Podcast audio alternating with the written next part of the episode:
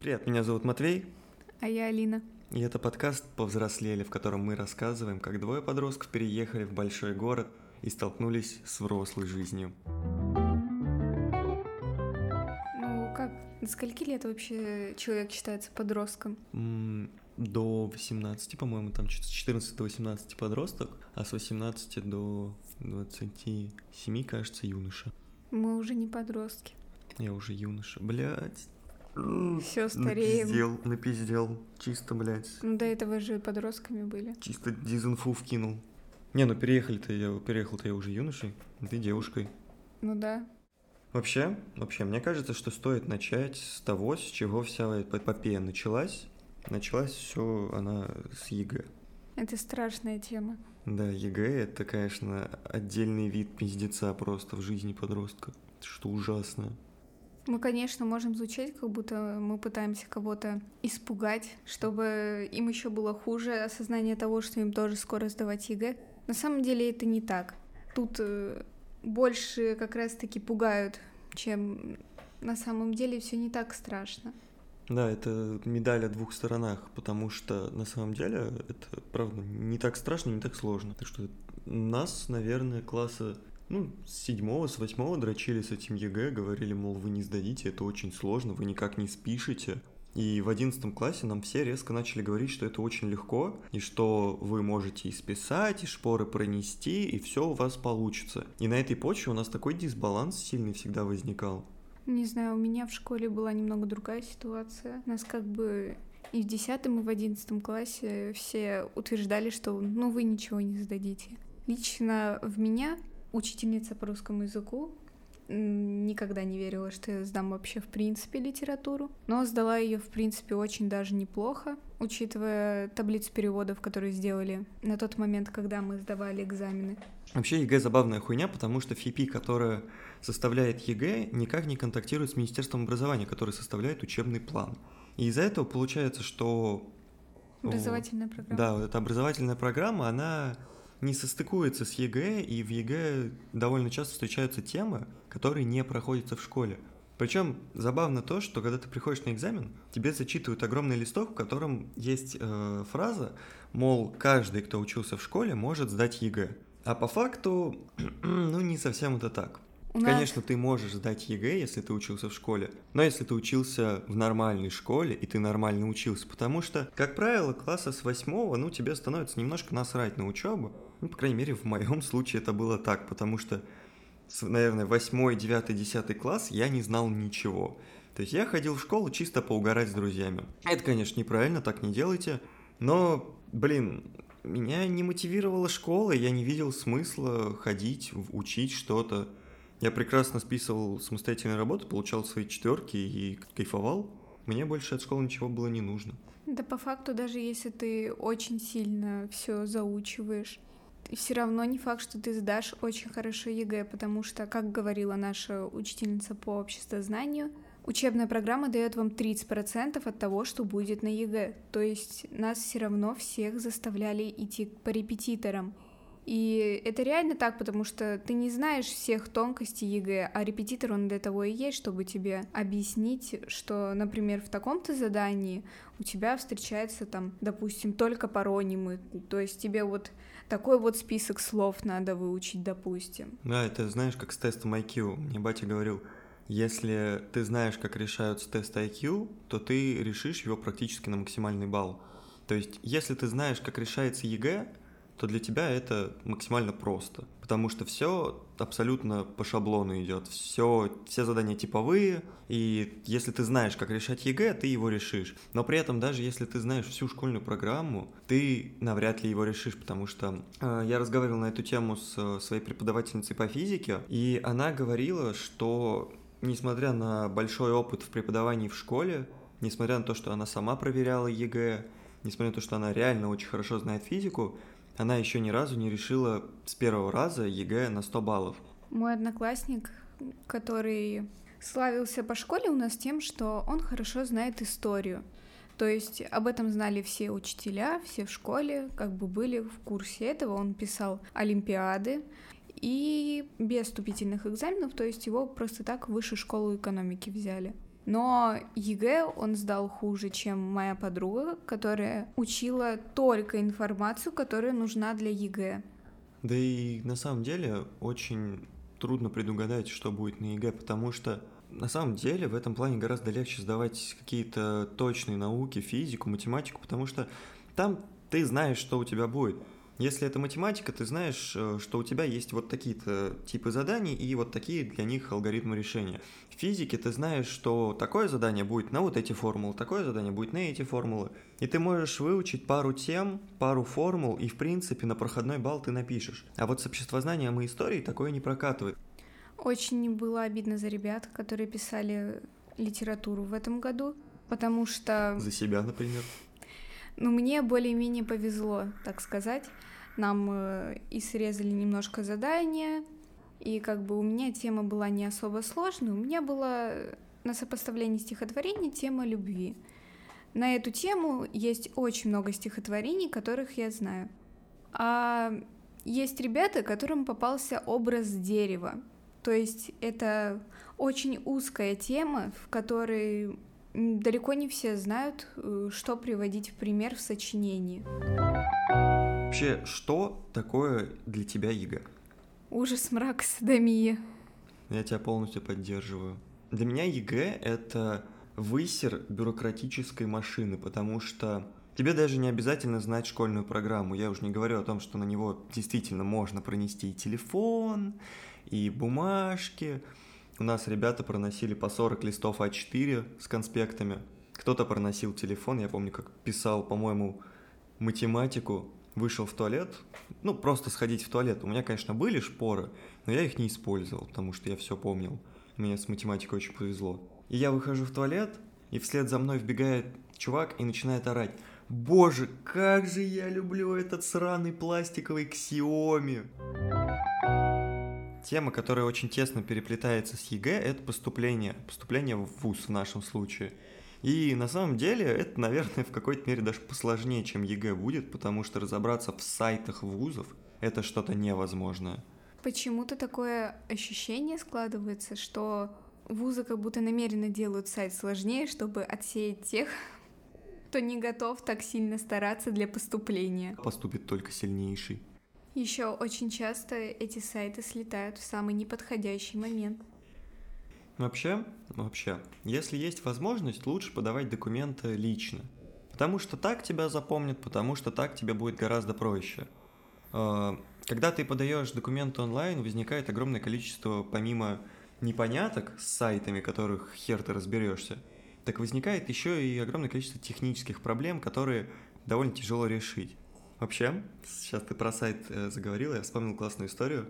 У нас в девятом классе в Московской области решили провести Олимпиаду школьников, или я не помню, как это называлось.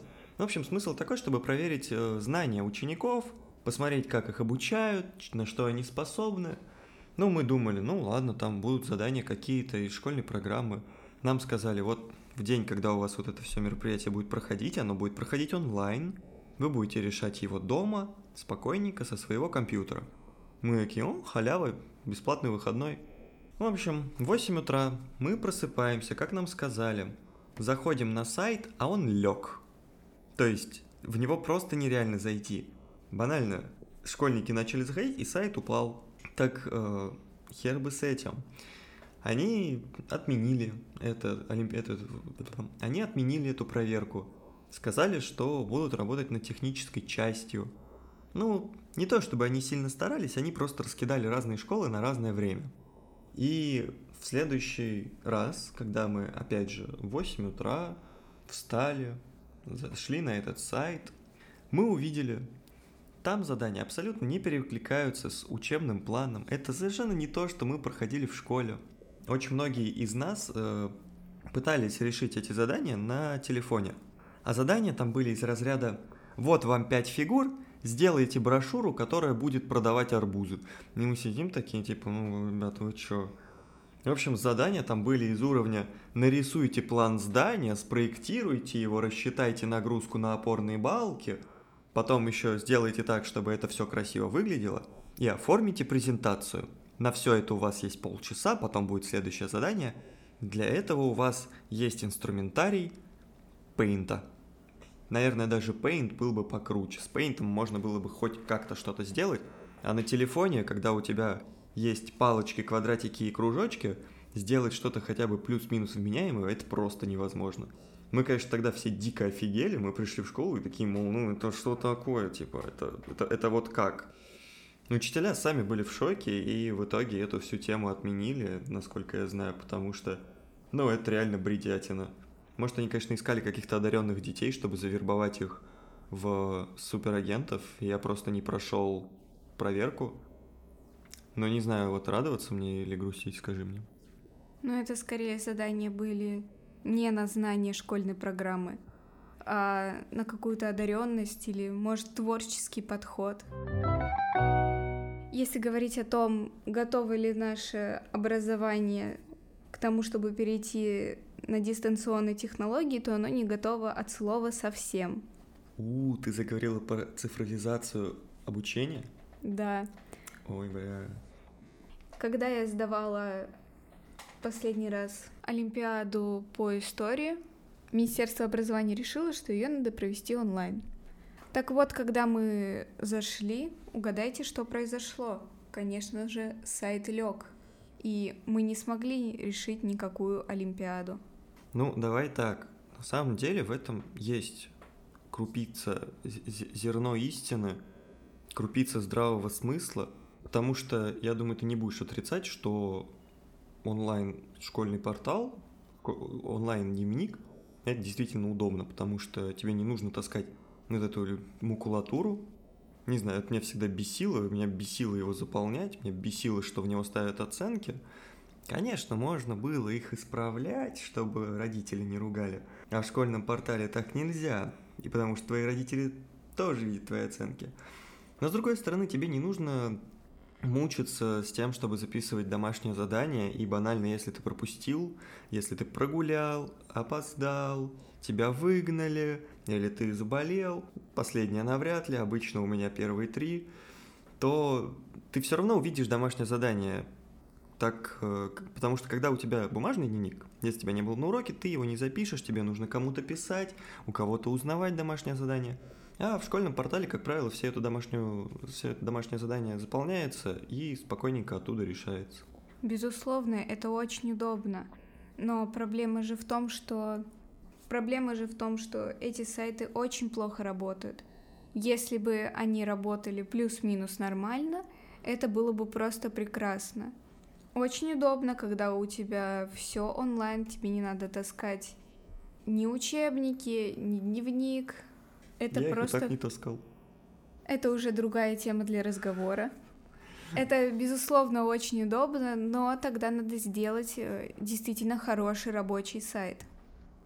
Да, мне кажется, что в это нужно просто чуть больше вложить сил, денег, и тогда это будет работать. Да и, честно говоря, мне кажется, что некоторые сферы образования все-таки цифровизировать не нужно. Даже банально черная доска, как по мне, гораздо лучше, чем вот это виртуальное. Потому что виртуальную нужно включить, виртуальную, на виртуальную доску нужно зайти, на ней тяжело писать, нужно учиться на ней писать. А черная доска с мелом, это такой, знаешь, не легенда. Классика. Это база. Но справедливости ради, у нас черных досок было не так много. У нас в школе висели белые маркерные доски, и вот маркерные доски гораздо круче, чем черная доска.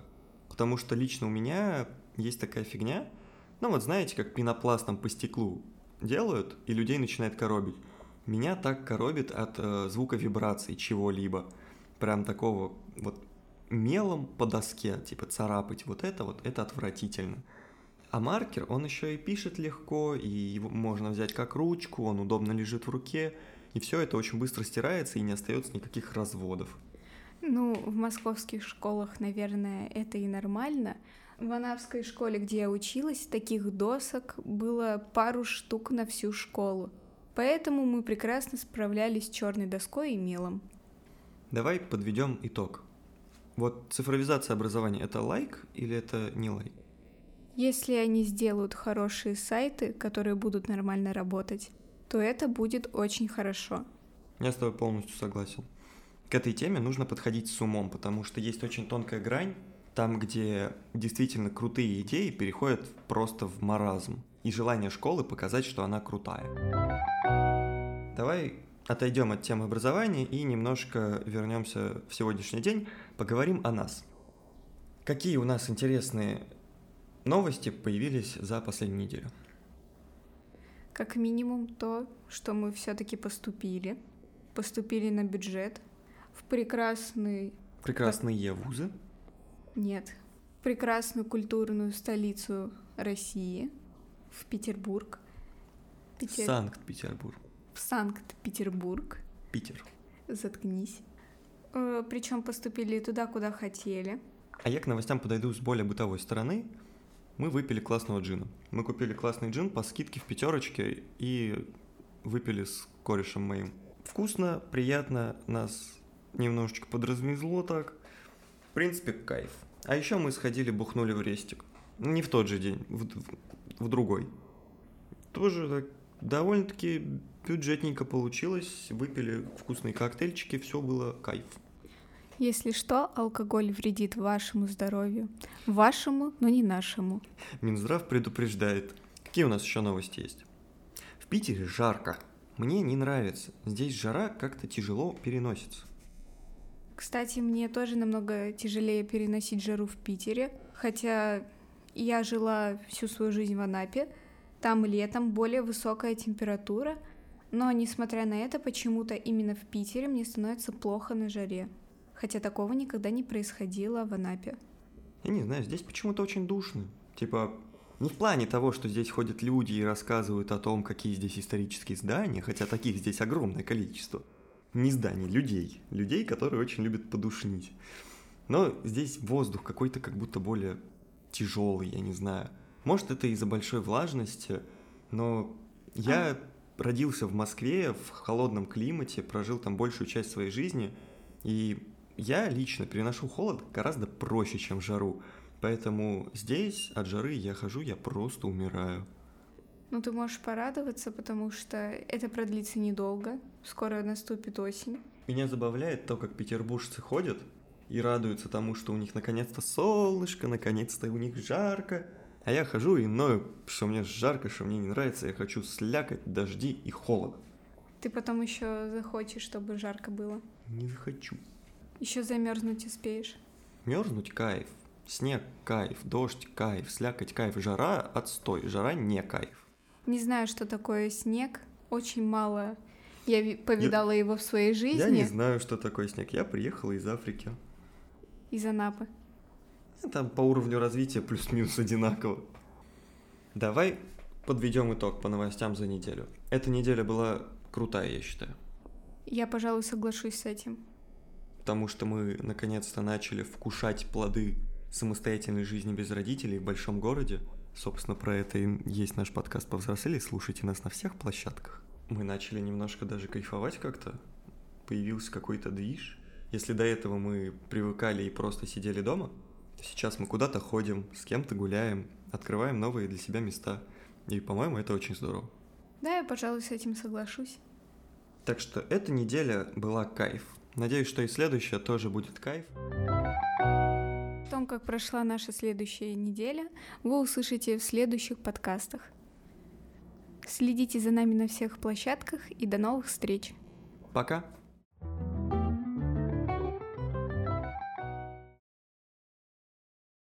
Рот ебал, что у меня так горло, горло-то сушит, сука. Нам слишком кринжово записывать приветствие, поэтому подкаст будет без приветствия. Нет, подкаст будет с приветствием.